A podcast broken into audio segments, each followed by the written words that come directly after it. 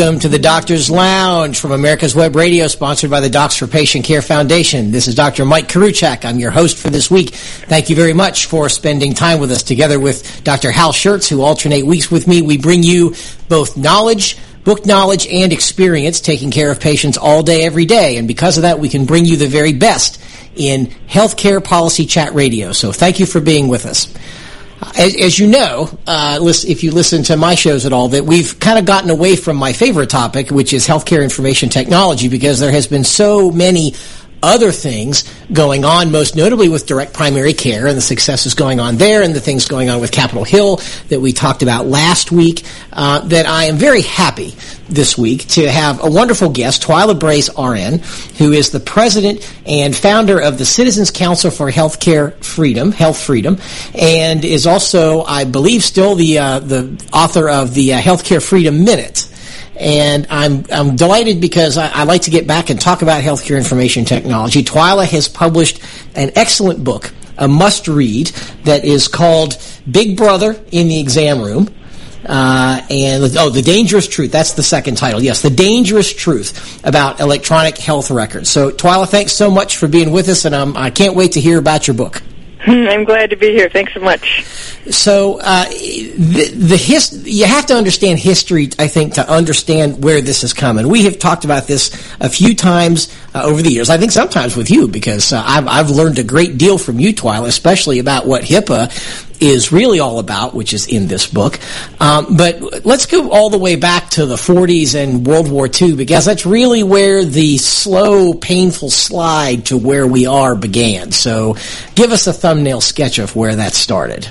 Yes, so in calling it Big Brother in the exam room, you know, I could just talk about the surveillance and I could talk about the patient safety issues, but it it it doesn't get quite to the heart of the matter as to why on earth, I mean, how on earth did we actually arrive at this point where we have this machine in the exam room that is um, tracking patients and controlling doctors?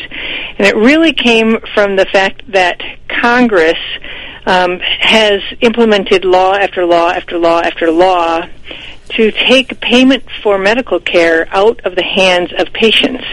And so those who are paying the bills have decided that they uh, deserve access to all of our data. They deserve track uh, to be able to track us and profile us. They deserve being able to tell the doctors how to practice medicine and to decide what patients can and cannot have, even though they have no obligation to the patient. They are not doctors, you know, whom, whatever, right? And so, but it's all because, unlike anything else, right? You buy your house and you you make decisions. You buy your car and you make decisions and and the government and uh, and you know third parties don't come in and tell you you know you can have that you can have that door there or you can't have that door there right at in a in a house or stairs or you know whatever it is yes. um and so back in the 1940s was when it began and um congress had implemented page uh page that's cute price and wage controls uh, during the war. And so employers wanted to try and figure out some way to compete for employees, and so they asked for the ability to offer health insurance to their employees. And um, the War Board allowed it to happen without the employer paying taxes on the cost of that of providing that coverage. And then a year later the IRS actually issued a ruling allowing it.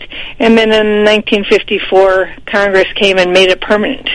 And that's why today I mean that's just that's one piece of what we have as a third party payment right? We have we have the employers who offer coverage to their employees, and then those employers too limit, you know, the type of policy that's available. Sometimes the coverage that's in that policy, sometimes which doctor or hospital uh, system that they can use. That was the beginning, and then Medicare came in and and did it for seniors and um, and Medicaid for the disabled and for the poor and Obamacare comes in and does it for, you know, sort of like the middle class. Exactly. and for the most part, um, the majority of people in this country are now, uh, the medical expenses are paid for by a third party, not by them as an individual. And so and it used to be, it used to be just, just you know, for your listeners, it used to be. I had a, I had a guy who was about 80 years old, and I was giving a presentation on the Wedge of Health Freedom, which is our initiative to pull to bring together patients and doctors at, at the cash level basis. And he said, he said, well, you know, in the early 1970s, I had to have a heart I had to have heart surgery, and my insurance company sent me a check for sixty-eight thousand dollars, and I used it to pay my doctor in my hospital. And see, that's real insurance. The health plans are not real insurance, so that's real insurance. There's no interference there, and as he said, it was so simple and that's how that you know that movement away from the individual paying their bills, their doctors' bills and their hospitals' bills, is how we got to the point that these third parties have decided that our data is theirs, and you as doctors need to be under the control of them. Well, absolutely, and and that distinction is extremely important. In fact, I was on a panel earlier today with some folks talking about direct primary care, and we made this distinction, which is that there is a huge difference, and this isn't obvious unless you make it clear, that, that there's a huge difference between your uh, person that you know there, uh, your, the patient, the heart patient from the 70s, actually had to pay for their care out of their own pocket and get reimbursed which is hugely different than if the uh, physician and hospital get paid directly from the third party. And it doesn't seem like much of a difference at first unless you understand how important that is. And it's that fork in the road taken that has led to everything else. And so, you know, you and I have talked about this before that, that this is, you know, Obamacare was just the last step in a long slide. There was nothing truly revolutionary about it. It was just more of the same. And, uh, and of course, you know, with the passage of the, uh, uh, ARA, which had the HITECH and the meaningful use, now other things that have happened, and you're going to tell us about that. Mm-hmm. And so I know that you, as a physician, and the physicians who are listening to this, and anybody who's doing data at the physician's office or at the hospital, know all about uh, meaningful use and uh, everything that's involved in that, uh, which essentially it's it's interesting to me, you know, that uh, the Obama administration did this um, uh, four weeks after inauguration, exactly four weeks after uh, his inauguration, the um, Recovery and Reinvestment Act, the American Recovery and Reinvestment Act, was um, was signed into law. Four weeks, which means that there was plenty of time before he ever got um, elected or inaugurated, where this bill was being worked on. And um, what my book will talk, well, what my book talks about is how it was looked at as the foundation for the Affordable Care Act. So it was so important for the Obama administration and for the Democrats who were in charge at the time and for the liberal and progressive organizations who were working with them was so important for them to make sure that the electronic health record was mandated um, because they understood that the only way to have a national healthcare system um, w- would be to nationalize the data system. And and you know Hillary had this in her bill too. Of course, her bill didn't pass, but one piece of her bill did pass, and that was HIPAA. And HIPAA took away the right of individuals to consent to how their information is used and who sees it, and you know they have no control over it. It's it's not a privacy law; it's it's a disclosure law. And so um, so without HIPAA, the electronic health record could not have been mandated. But because HIPAA was there, right, and then the Obama administration saw this was the way to make sure they could have a national health care system, they mandated the electronic health record in order to be able to access all the data to control the doctors um, and to you know do all the tracking and the profiling and the risk adjusting and all this kind of the the um, individualized risk scores on patients and so, all of this yeah, stuff let's, that's let's, in the Affordable care. Let's hit that really hard, Twila, because that's another place. And again, I learned this from you. Nowhere in maybe the history of, of the whole country, but at least in the history of healthcare, has there ever been a law or a bill or a piece of legislation where the culture surrounding the bill, i.e., privacy, and the actual bill, which is anti privacy, were so different? and never has that ever been the case. And, and and what you're saying here is that you know everybody thinks this actually raised the level of privacy, when in fact the opposite is true. That's right. I I call it one of the greatest deceptions foisted on the American public, and I can tell you from uh, a visit maybe two years ago to Congress where we asked all the staffers, we had like 22 meetings. We asked all the staffers that were in these meetings, and if there was a member there, we asked them to, but I think this was a time where we didn't have any members. And we asked them, you know, when you sign that, you know, HIPAA form in the doctor's office, what does it mean? And to a person, they said that it means that my information is between me and my doctor. These are the staffers in Congress. right. These are attorneys. You know, these are policy people, and they have no idea and they don't read. They don't read the form. They don't read the notice of privacy practices to realize it's a notice of disclosure practices. So this is, you know, they called it the privacy rule. They called it the notice of privacy practices. Um, they everything to to talk about. They, do things like um, tell you you have to stay ten feet back, you know, in, in the in the pharmacy, right? Or or that you can't talk about a patient in the elevator, right? But but in reality, if you talk to the average person, that's not the kind of thing that would really get their goat, right? No. If they understood that beneath the surface, where they cannot see, all their medical records are an open book for their doctors, hospitals, uh, data clearinghouses, and others to share. Well, actually, the data clearinghouses aren't. They could, but they can't. That's a whole other story. It's in the book. um, but anyway, so all of the ones who have their data can essentially share their data hither and yon without their consent because that's what HIPAA allows. And so you know, a person really doesn't care necessarily that someone comes to the hospital and says, "Is Mrs. B here?" or "Is my mother so and so here?" and they just really want the hospital to say yes. But the idea that the hospital will will share it with countless other corporations and entities and researchers and, and others, you know, that they'd right. say uh, no. All in no, the name of uh, quality control, right? This is all in the name of uh, that ethereal and other deceptive concept, which is only compliance control. It's not quality control. There's nothing quality about it. Oh no, no. In reality, there's definitely nothing yeah. quality about it. That's right. that's the label they, they put on it as well right. as compliance to make it sound like that they actually care that they're actually doing something. Right. Um, so we are approaching the end of segment one. We're going to have uh, Twyla here for all four segments. So stick around. You're listening to the Doctor's Lounge on America's Web Radio. Stay with us.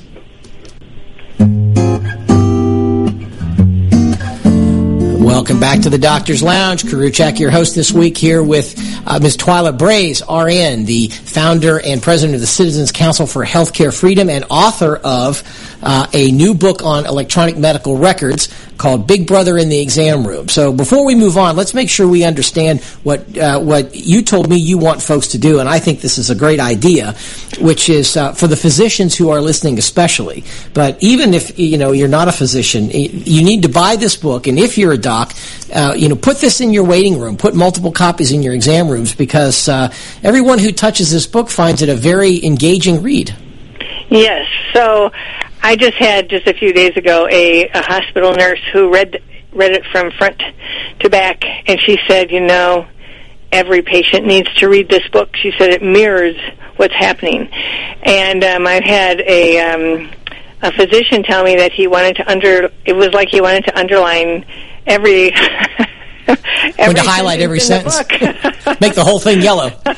yeah, um, but he, but he, uh, his wife uh, is an English major, and she said it was written clearly, concisely, and understandably. And I thought, no, okay, that is that's high praise from an from an English major. Absolutely. And um, and so I had somebody else who knows nothing about healthcare, uh, is gradually learning, but really knows nothing, not in the field at all. Who was just her word for it was that she was flabbergasted by what she learned. And so I think you know the idea of putting it in the exam room or putting it in the you know for patients to just kind of flip through right i mean it's only twenty three ninety five and it's just um I, I would call it evergreen. Like most of this will not change because I've given the entire history. I've talked about machine learning and where they want to go. I've given quotes from like 250 experts. And so I, I had one reader who said, that I would that she read a quote of something, right? And then she looked back into my numerous foot, footnotes, fifteen hundred, uh, more than fifteen hundred footnotes, and she said, "I can't believe it. They actually really said that on a government website." And so I think you know, for doctors who really want to help their patients understand what's happening in the exam room, the burdens that they're facing to uh, document all of this, to ask these questions, to get the patients to, for instance, you know, take get vaccinated when the patient doesn't want to, right? To to learn that this is one of the things that's being gathered through the electronic health record and tracked and scored. Right? And so to put it in the waiting room and just let people kind of thumb their way through it or you know in the exam room while they're waiting this is just one way to our, our whole thing is not to sell books our whole thing is to really change the reality in people's minds so that they can see what's happening here and then maybe Congress and state legislators in particular um, will start to the whole dynamic will start to change as people realize how much danger they're in from the current electronic health record. So I do make that really clear in the book. I call it the government EHR. It is the certified electronic health technology, CEHRT, as you probably know, that's what it's called. Yes. And this is mandated by the government. Now, there were electronic health records that doctors had before this, and they loved them, and they worked for the doctors, and they um, met the workflow. I talk about workflow in here, so that patients and, and individuals know how the current EHR doesn't work for workflow. Oh, absolutely. and, right? And so I make it really clear that I'm talking about the government EHR the Yes. government EHR, and there there can be EHRs that really work well for doctors, but that's not the EHR that's been imposed. And doctors, I mean, and patients need to understand that. So one way is just to make that book available. Well, the history of our practice, my practice in Atlanta is a testimony to exactly that because we had EMR for five years before meaningful use came along and we were doing great. We were doing fantastic until, you know, the regulations sucked all the oxygen out of the room and creativity and innovation were replaced with compliance and that was the end of it. So mm-hmm. you're exactly right, and it's and it is a tragedy, and I, and I think you address this in the book that that health information technology has so much potential to empower doctors to take care of patients, for patients to get better care, cheaper care, all of those things. And you know, here we are, you know, ten years downstream from the beginning of of the end, and and things are are worse than they were before. Right, because the purpose of the government EHR is not to take care of patients. Oh no. The purpose of the government EHR is to collect data and to do population health. I've got an entire uh, chapter on population health. I just I had to let people know that that they want doctors to look at populations, not the individual sitting in front of them, and to make decisions and collect the data so that they can have all this data on populations. And um, so the purpose of the government EHR is not to take care of patients; it's to control the practice of medicine. And and that you know, patients are just sort of looking at that electronic health record and they're thinking about their uh, computer at home and they're thinking about the phone in their pocket and they're thinking about all this cool technology and they have like zero idea that this is not cool technology. No. This is outdated and unworkable and you know a burnout uh, a problem with burnout so it's made their practitioners unhappy and unable to listen to them the way a practitioner a physician needs to listen to a patient look at them listen watch for cues you know listen to the history and and make the diagnosis even before they even touch them Oh, yeah. in many cases right Absolutely, the, the subtleties matter. Absolutely, and and that's been one of the greatest frustrations of docs, and you know this. I suspect it's one of the 135 some odd references uh, or studies that that you discuss in the book is that uh, you know at best with electronic medical records we're about 33 percent efficient because for every hour or for every minute we look at a patient or touch a patient, where it's taking at least two minutes uh, you know, twice the amount of time we touch patients, we have to inter- interact with the EMR, and it makes the job almost impossible. I talked to one doctor who is like out on an Indian reservation in some, you know, far distance place. and I, I touch on this just a little bit in the book, but I talked to him after the book was written. Um, so the story's not in there, but um, he said, you know, he can write the entire thing up, and he's just about to to press save, or he's got some section where he just like wrote it all, and then and then they lose power. And he said, and it's all gone. Yeah. Because in our in our you know because this is nationwide this mandate right and if you're in a metro area you have pretty ready access you know you have good uh, um, bandwidth and all that kind of stuff but he's in a more remote area and you know it just comes and goes.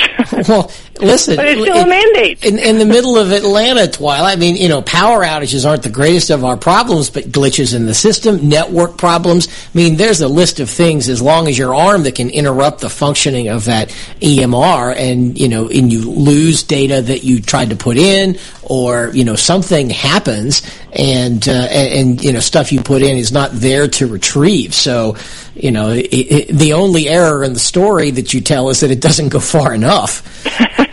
okay. Well, this this nurse also told me, um, who, who read the whole book. She said, you know, uh, people don't understand this, but uh, they have no idea how many errors that we find in these medical records. You know, they kind of people just generally think that this is you know what it's supposed to be. But she she just talked about a 110 pound adult who came to her unit and she looked into the electronic health records to you know find information right? And and the diagnosis is obesity. Uh-huh. Right? She said you know we don't have any idea. When we look at the record we have no idea if what we're looking at is true or false. Oh yeah. Diagnosis momentum i think is the term. You know somebody oh, really? clicks That's the wrong yeah well somebody clicks the wrong button once and it gets copied, copied, copied, copied, mm-hmm. right? Because we're mm-hmm. supposed to maintain these coded problem lists. Mm-hmm. And so it's so easy for that stuff to be, you know, cloned forward, you know, in spite of admonitions to the contrary. The systems are built to do that. And so, yeah, somebody you know, clicked meant to click underweight and clicked overweight, and next thing you know, your 110 pound emaciated patient in the unit is obese, and they're probably mm-hmm. getting handouts, you know, automatic mandated handouts about how to control their weight. So, yeah, it, it's, yeah. it's a problem. I think it was funny, and I, it would be good for patients to get a copy of their records. But I had a very simple, you know, appointment for a sinus infection, and I asked for that record. I uh, you know, several weeks later just to see. And I'm sort of blown away by everything that's in that record that is like, I can't remember how they said it, something like important negatives or, or something like this. Pertinent negatives, yes. Pertinent negatives, right. Yes. All the things all the things I don't have. You know, just like list after list after list after list of all the things I don't have. That's right. And and so you have to try and find the things I actually do have. That's right, and it, and it's it's buried in the note. Yeah, and that's that all has to do with coding and billing, right? We have yeah. to hit so many bullets to get billed, and and that's uh, where you know your your clinic note. As you look at it, your clinic note wasn't a clinic note; it was a billing receipt. Right. And, and, that's why it was full of pertinent negatives. And, uh, you know, I was telling this group I was talking to uh, earlier today outside of Atlanta that, you know, interesting that you bring up an ENT problem. I mean, you know, our EMR generates a three page note for earwax. And it's ridiculous. I mean, it's it's absolutely ridiculous, and it's it's just hundreds and hundreds, terabytes of data are generated every day because we have to click all these normal buttons. And that's and not I, the way it used to be. It used to be that you could say exam otherwise normal, and everyone accepted that that meant you were a competent doctor. You did all the exams you needed to do, and if there was anything else to tell, I would have told you right now, and I'm not. Right. And I, you know, that there's a chapter, a section in my book that's called Clinical Chaos. And it really highlights all these kind of problems. Too long of too long of notes, um, uh, system shutdowns, um, uh, false information, medical errors, you know, all of that kind of stuff that just is meant to help the patient understand that they actually need to be an active, aware, and, and they shouldn't have to be. But unfortunately, I think they need to be active and aware so that hopefully they can, you know, keep certain things from happening. Hopefully they can find out if there's wrong information in there. But, you know, that's, that is not the place that a patient should be in. I mean, that you should know about your conditions and that sort of thing, but the idea that the medical record could actually hurt you. yeah. Right? That's oh, yeah. not something that the patients are thinking about, and they need to be thinking about that because that's just the current state of affairs. Actually, one uh, I have uh, one um, quote in there from some guy, or maybe it's from a study I can't remember, about the fact that uh, this clinical decision support. Oh, They're supposed to be monitoring the clinical decision support to try and make sure that no medical errors actually reach the patient. And and they couldn't talk in this study. I think it was they couldn't talk. They couldn't find a CIO or a CMIO. I can't remember which one it was. Who was willing to agree that they could for sure prevent medical Yeah, errors? 15 seconds. Go ahead. Yeah, they just they couldn't they couldn't assure anybody that they could find the errors before they hit the patient. Of course not. All right. We're at the end of segment two, listening to the Doctor's Lounge on America's Web Radio with special guest Twila Brase. Stay with us. The Docs for Patient Care Foundation is your way to join the fight and become a member of an organization created by doctors for patients dedicated to fighting for your healthcare freedom and preserving the doctor-patient relationship. Get a pen and paper. Write down docs4patientcarefoundation.org. That's D-O-C-S, the number 4, patientcarefoundation.org. Go to our site and please make a generous tax-deductible donation and join the fight today. Thank you.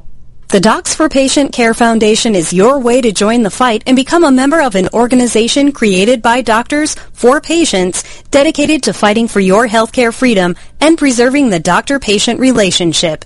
Get a pen and paper. Write down www.docs4patientcarefoundation.org. That's www.docs4patientcarefoundation.org. Go to our site and please make a generous tax-deductible donation and join the fight today. Thank you. In 2009, the membership organization Docs for Patient Care was founded. People all around the country wanted to participate in the efforts of this group, and they wanted to join, but they were unable to do so unless they were physicians. It's for this reason that the Docs for Patient Care Foundation was created. Now, everyone can join the fight and become a member of an organization created by doctors for patients dedicated to fighting for your healthcare freedom and preserving the doctor-patient relationship.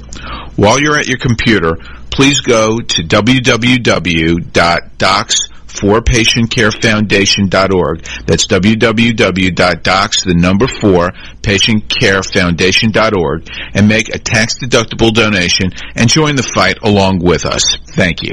You're listening to America's Web Radio on the AmericasBroadcastNetwork.com. Thank you for listening.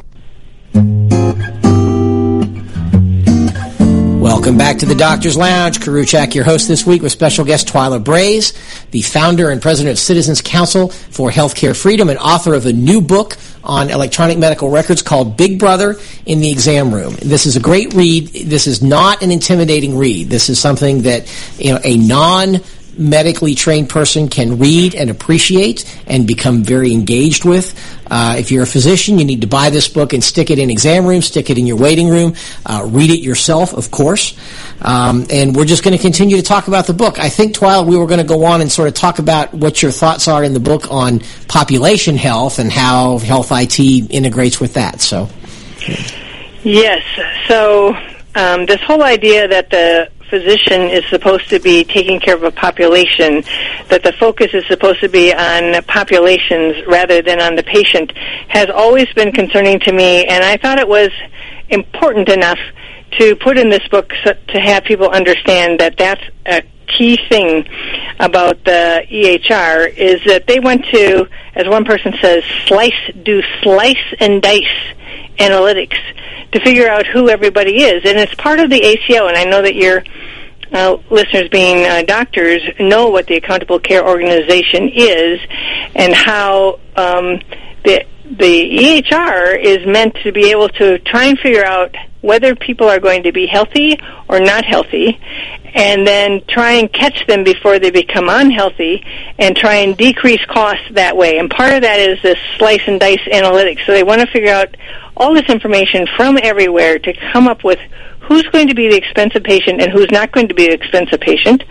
And then they want you as a physician thinking in the back of your mind at all times about the entire population that you're responsible for and determining your medical decisions for the individual patient sitting in front of you according to potentially the medical decisions you will make for other people in the population. Because of course the idea of a population health focus is that there will be a single pot of money out of which you will have to divvy out resources.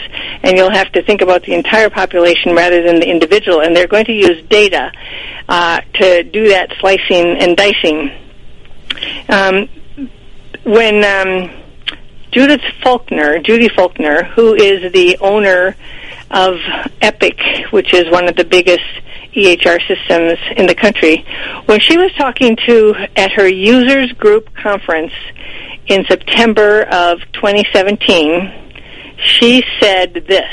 I have this quote in the book.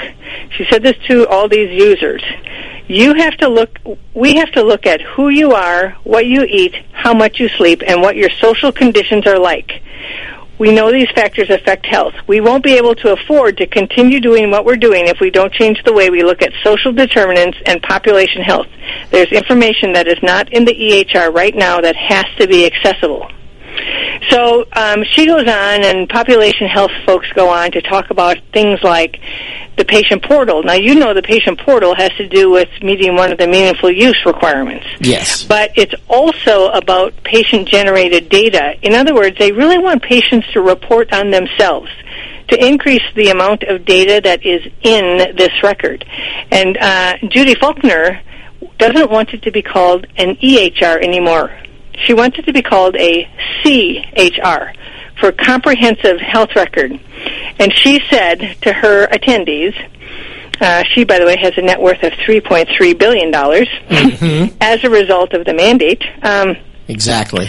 She said if you want to keep patients well and you want to get paid, you're going to have to have a comprehensive health record. You'll need to use software as your central nervous system, and that's how you'll standardize and manage your organization. So you know, from my perspective, when I look at this and I think of where the healthcare system is going, this is a tool. The electronic health record is a tool. It's not for patient care. It's about standardizing everything that happens in healthcare, and it's about taking control. And so there's this wonderful quote from a physician who's also an authority in health IT. He does um, forensics um, testimony at at different uh, trials, and uh, he calls the EHR medical meta devices. And he has this wonderful way of looking at them. He says they are enterprise wide command and control systems through which all medical transactions have to pass, controlling clinicians and clinical resources. They are beyond just a medical device. They're really command and control systems. And that's, you know, I'd say that's, that's about right. Yeah, well, I'd say that's about right. I mean, it comes down to the same the same theme keeps coming up over and over again. This technology has the potential to do good. It has the potential to do harm. It's like any other technology.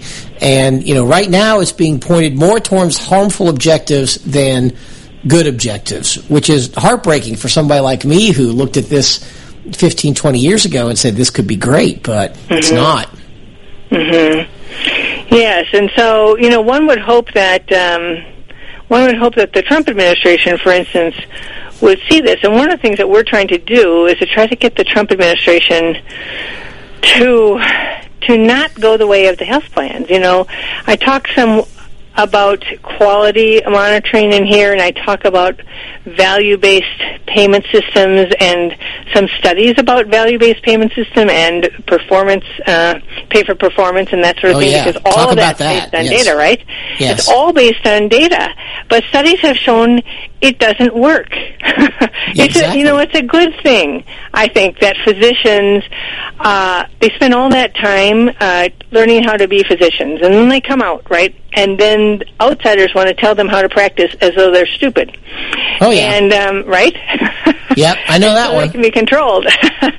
and, you know, it's kind of a good thing that the, a lot of the studies show that it's very difficult to control physicians. And, you know, I, I take some, some heart in that. There's also a study, a government study that found, uh, they were looking at clinical decision support. Uh, there, there were two groups looking at it, and they, uh, amongst themselves, part of those researchers wanted it to be required that physicians follow clinical decision support. And others thought maybe that wasn't such a good idea, but but just the fact that there were these government researchers paid for by more than a million dollars to do these studies, and they wanted, even though the evidence was weak for something, they wanted to require physicians to follow the protocol. And um, and so you know, I take some heart in the fact that uh, physicians who are kind of have had an independent streak, and hopefully maybe they still do, even though they're being trained to be managed care doctors, they're being trained to do all Yeah. this collection of data, right? They're being trained for all of this, right? They are. I take some heart in that it's still difficult to get them to follow the protocols that would give them more money with performance, you know, pay for performance. Yeah, well, part of the problem is the protocols are so meaningless, and it's and again, it's you touched on it well, which is that you know these folks who are making the decisions and imposing the rules think that you know healthcare is as simple as you know if X do Y, if A do B, and you know it's there's a place in this world for checklists. You know, pilots use them well for aircraft. There may be some places like a you know a timeout for surgery is a great idea. There are certain places it makes sense, but everywhere else it really doesn't. And you know they're taking this you know machine concept and and trying to force it into places that it's it's truly a square peg in a round hole. Right.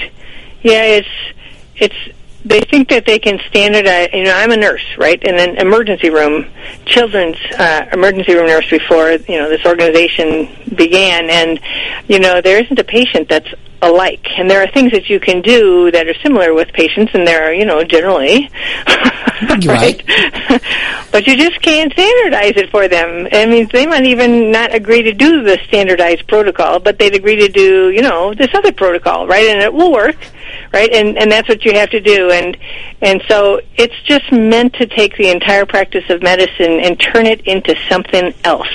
And I look at the EHR, the government EHR, as the way that they plan to make that happen. Um, and and they're trying. They're trying their very best to make that happen. And and right now the public is not aware. And I think for me, I think there's a, a great concern that the public is not aware, so they don't, they don't understand the danger that they're in from the EHR and from this move to standardize the practice of medicine. But the other danger that they're in is that the doctors who really care, the doctors who really want to take care of patients and want to do the very best, all of this is being drummed out of them. And then the powers that be are putting non-physicians in and looking to the electronic health record as a way to put the standardized protocol, which the non-physicians will then follow. Absolutely. Right? Yeah, that's what And the medical so- industrial complex is up to as we speak. Right. And so here we're going to lose. Uh, I do have a study in there from the Physicians Foundation in September of 2016 that said that 48% of the of 17,200 physicians surveyed are looking at how to leave medicine or significantly reduce uh, their number of patients. At- Absolutely, I've seen that at, study. at the time, as you know, when 10,000 uh, people are entering Medicare every day, yep. half of our physicians are thinking of how to get out. Absolutely, and I, and I think it's all it's all being choreographed, and I think that's why you're seeing this rise in you know mid levels. I mean, the educational programs they're putting out there for mid levels, Twila, are are scary. I mean, they're mm-hmm. taking folks off the street with minimal medical experience and a bachelor's degree, giving them two years of additional education, you know, maybe a hundred hours of clinical experience, and you know, calling them some new title, which might include doctor in it at some, you know, the word right, doctor. doctor of nursing practice. Right, doctor of nursing practice, for example, mm-hmm. and and putting them in the front lines of healthcare, having them practice without a physician, armed with protocols, and uh, yeah, I, I think the folks who you know when that physicians foundation study came out, there was probably a few champagne glasses going up in certain corners of the world. Yeah, I. Uh, I, you know, I've I've heard stories, and I think there will be many more stories to come about only being able to access a nurse practitioner. This this one guy, he he said, "Do you know anything about nurse practitioners?" You know, he knows I'm a nurse, right? Yeah. Do you know anything about nurse practitioners? And I said, "Yes, but what what in particular are you asking?" He said, "Well, I had this nurse practitioner for what I thought might be pink eye, and she stood like three or four feet away from me with a flashlight." Huh? I don't even think she could see into my eye. no, don't think so. And I said, yep. I said, this, you know, nurse practitioners have their place, but they need to stay in their place. And it's, they, I've been telling people, you know, they don't have medical training. There is a difference between a nurse and a doctor, you know, and yeah, when I'm a nurse. 25 or 30,000 hours of, of but training, I want, yeah. Right. And, and I want a physician when I when I'm when I need a physician, which is you know most of the time for diagnoses, right? And so you know I I want that availability, and I see that going away, and so I see access to you know physician trained a physician trained a medically trained physician as going away at a time when you know I'm getting older. Oh yeah, right? Who's going to be there? I don't know. We're at the end of the segment. You're absolutely right, though. You're listening to the Doctor's Lounge on America's Web Radio. Stay with us. The Docs for Patient Care Foundation is your way to join the fight and become a member of an organization created by doctors for patients dedicated to fighting for your healthcare freedom and preserving the doctor-patient relationship.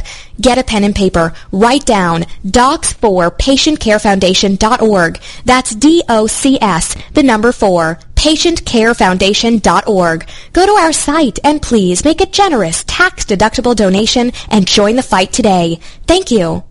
The Docs for Patient Care Foundation is your way to join the fight and become a member of an organization created by doctors for patients dedicated to fighting for your healthcare freedom and preserving the doctor-patient relationship. Get a pen and paper. Write down www.docs4patientcarefoundation.org. That's www.docs4patientcarefoundation.org. Go to our site and please make a generous tax-deductible donation and join the fight today. Thank you. In 2009, the membership organization Docs for Patient Care was founded. People all around the country wanted to participate in the efforts of this group, and they wanted to join, but they were unable to do so unless they were physicians. It's for this reason that the Docs for Patient Care Foundation was created. Now, everyone can join the fight and become a member of an organization created by doctors for patients dedicated to fighting for your healthcare freedom and preserving the doctor-patient relationship. While you're at your computer, please go to www.docs4patientcarefoundation.org. That's www.docs, the number four, patientcarefoundation.org, and make a tax-deductible donation and join the fight along with us. Thank you. You're listening to America's Web Radio on the AmericasBroadcastNetwork.com. Thank you for listening. Welcome back to the Doctor's Lounge. Koriwchak, your host this week with special guest Twila Brase. We are talking about her new book, Big Brother in the Exam Room, which is a, a treatise on the, the disaster of electronic medical records and how it's much more of an instrument of government and the medical industrial complex that much more than any effort to serve uh, doctors and patients. So it's been a great three segments. We got one more. Um, let's let's talk a little bit about. You've got some other sections in the book, and I'm very curious to hear. Uh, and this is unrehearsed, by the way, so I don't know what Twila's going to say about this. Um, so so I may put her on the spot here a little bit just for fun and games. But uh, you you've got some opinions in the book on artificial intelligence. So do tell. Yes. So um, so I looked at artificial intelligence, and as um, people in that uh, field talk about, you know, it can also be called medical learning, and uh, it's it's it was interesting to to look into it and hear some physicians who are very hep on the idea of allowing the computers, the, you know, putting in the the symptoms, et cetera, and allowing the computers to come out with what the diagnosis is and what the treatment should be. And um, I, I remember I was at the Health Information Management Systems Society, which is otherwise known as HIMSS. I was at the HIMSS conference, and I was listening to Eric. Oh yeah, Topol. what's his? Eric Topol. No, No. not Eric Topol.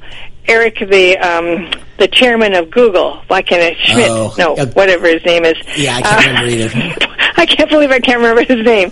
But anyway, his comments were so interesting because he was very much into artificial intelligence. And he was uh, frustrated years ago when he wanted to do uh, something having to do with electronic health records, but he didn't have the ability to access the data on behalf of Google uh, and figuring all of this out. And, um, and but he said what I thought was really interesting that he said was he was very excited about artificial intelligence. He thought that you know the computers could look at you know eyes and um, X-rays and scans and everything else, and they could figure out problems quicker and better than doctors could. But then he said, um, however, there needs to be a doctor making the final decision because the computers make errors and we haven't been able to figure out why. And then he gave this great story. he said, you know, they have these um self-driving cars, right? And they're they're trying to train the self-driving cars how to how to drive without a driver, Right. And all, and that requires training. And so so he said, so imagine I'm in a car and um my self-driving car runs through the the stop sign because and uh and the policeman comes and he charges Eric with driving through the not stopping at the stop sign and Eric said, "Well, I didn't do it." He said, "Well, who did it?" He said, "The car did it." And so the police officer asked the car, "Okay, why did you drive through this the stop sign without, you know, without stopping?" And the car says, "I don't know." And he said, "And the car won't know." Because the car is trained according to whoever's training it. And in California, we have what's called a rolling stop. Uh-huh. yes. And if it's been trained by somebody who does the typical rolling stop, well, the car won't have any idea why. And so he said it's all about the training and according to how it's trained. And so, you know, it can make these errors and the computer has no idea that it made an error. 'Cause No. It's just doing what it's been trained. Right. Well, computers, at least so far, aren't even self-aware. So how do you even expect it to go through such an exercise? But yeah, I mean, Right. that's the there's there's a lot about you know what really makes up healthcare. You know, it, it's more than just decision trees, right? I mean, it's more than just you know. I, I mean, I, I would be happy to have you know some sort of assistant that that you know would you put the symptoms in and maybe make some suggestions. Um, I think AI's got some potential for image analysis, which is what you were talking about. Um, Right. But I have a real, you know, to me, IBM's Watson is kind of the the poster child for everything that's wrong with AI. um, you know, not the least of which is the fact that it gets over promoted and oversold by its creator. Right. And uh, you know, Watson's thing, as you know, is this whole idea that it's a better oncologist than an oncologist. Um, but it turns out that it's making dreadful uh, missteps uh, in in the in the treatments that it's recommending for certain cancers, and you know, they're having some real issues with it because they're pushing too much too soon and overblowing the whole idea. Right, and I, I'm trying to remember now. Was it England who said no now to Watson? There's some country's healthcare system, I believe, who has backed out of Watson. Yeah, it's Maybe, I, I don't know if it was Canada, it but someone. Um, but anyway, so so yeah, because they can't they can't trust it.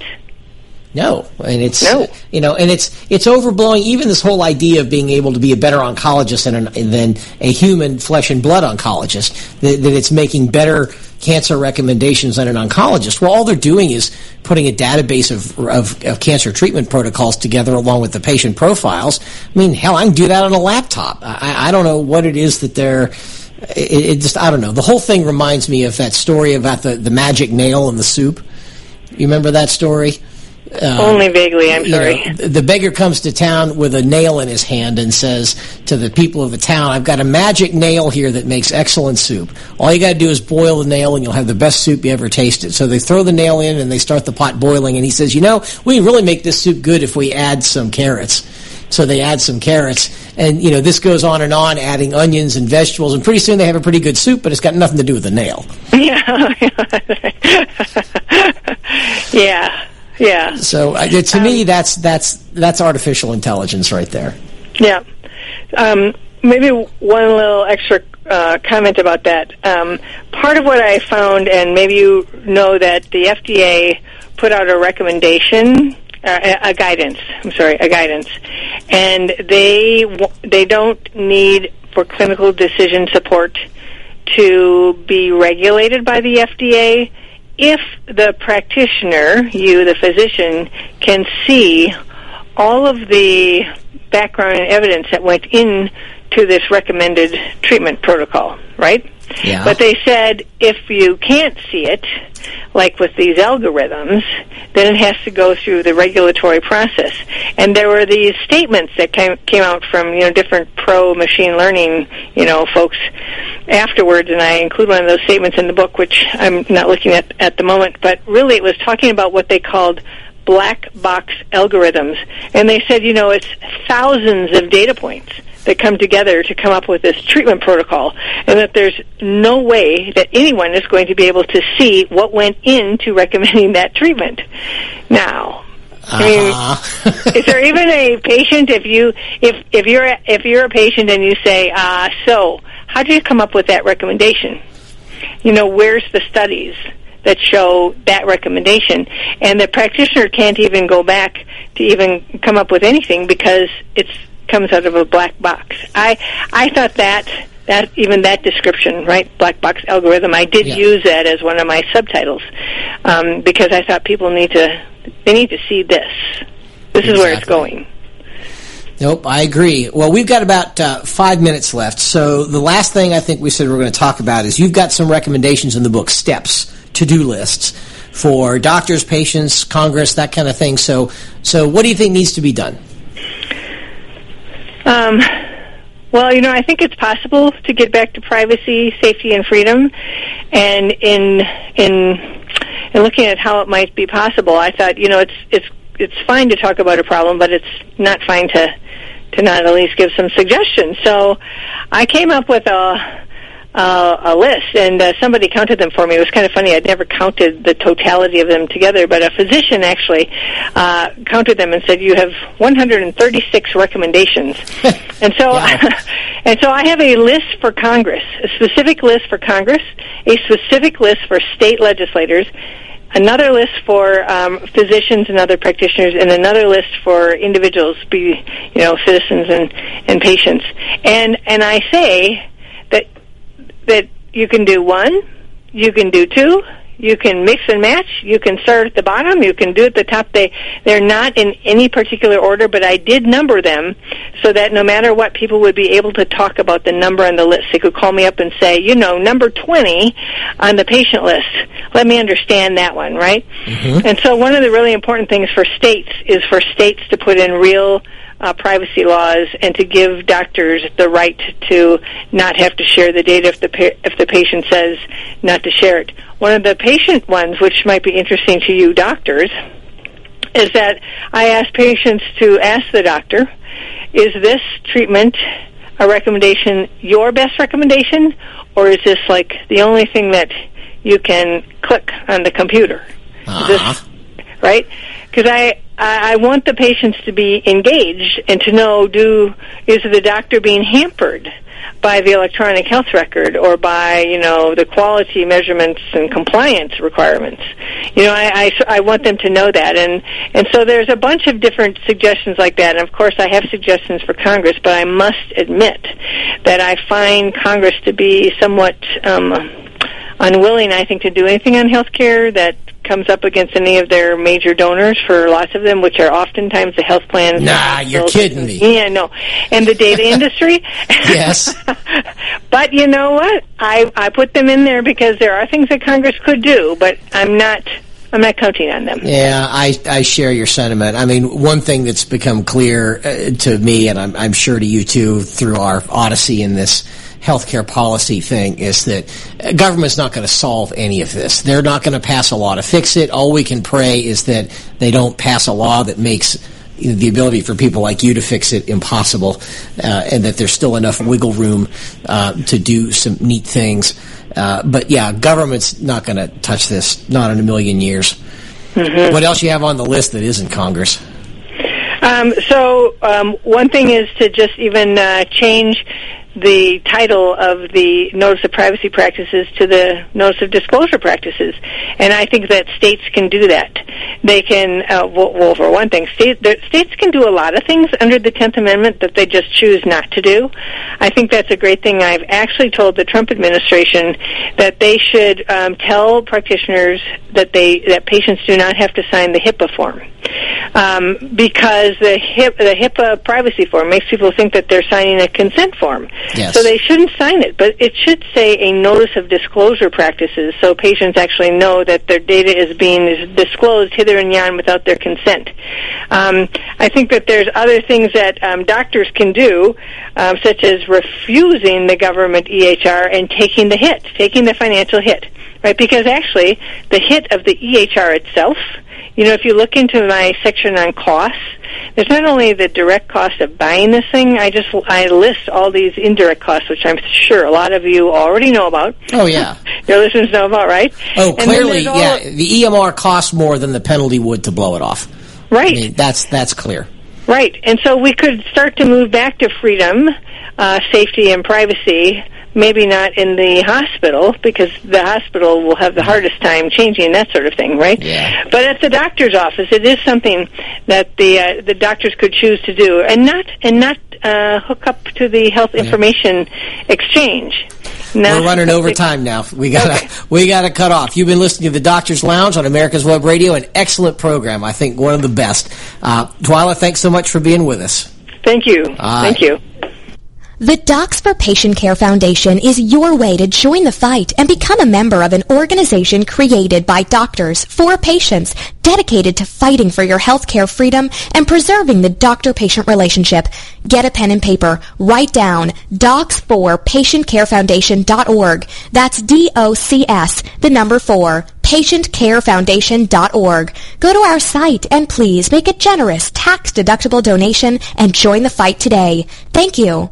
The Docs for Patient Care Foundation is your way to join the fight and become a member of an organization created by doctors for patients dedicated to fighting for your healthcare freedom and preserving the doctor-patient relationship. Get a pen and paper. Write down www.docs4patientcarefoundation.org. That's www.docs4patientcarefoundation.org. Go to our site and please make a generous tax-deductible donation and join the fight today. Thank you. In 2009, the membership organization Docs for Patient Care was founded.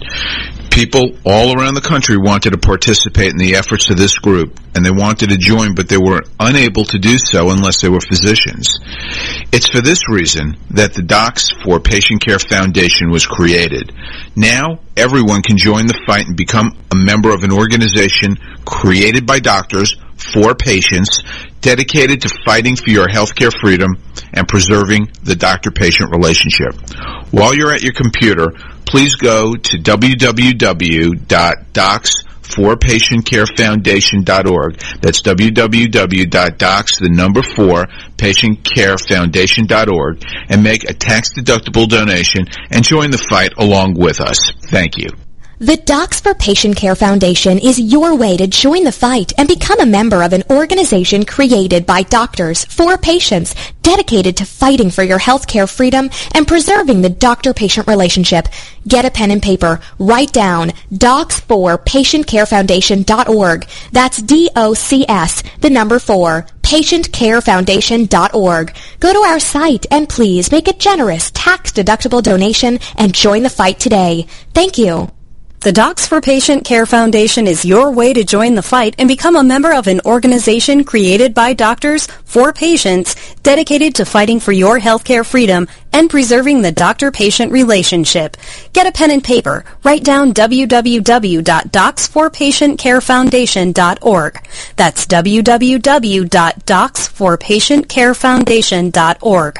Go to our site and please make a generous tax-deductible donation and join the fight today. Thank you. In 2009, the membership organization Docs for Patient Care was founded. People all around the country wanted to participate in the efforts of this group, and they wanted to join, but they were unable to do so unless they were physicians. It's for this reason that the Docs for Patient Care Foundation was created. Now, everyone can join the fight and become a member of an organization created by doctors for patients dedicated to fighting for your healthcare freedom and preserving the doctor-patient relationship. While you're at your computer, please go to www.docs4patientcarefoundation.org. That's www.docs, the number four, patientcarefoundation.org, and make a tax-deductible donation and join the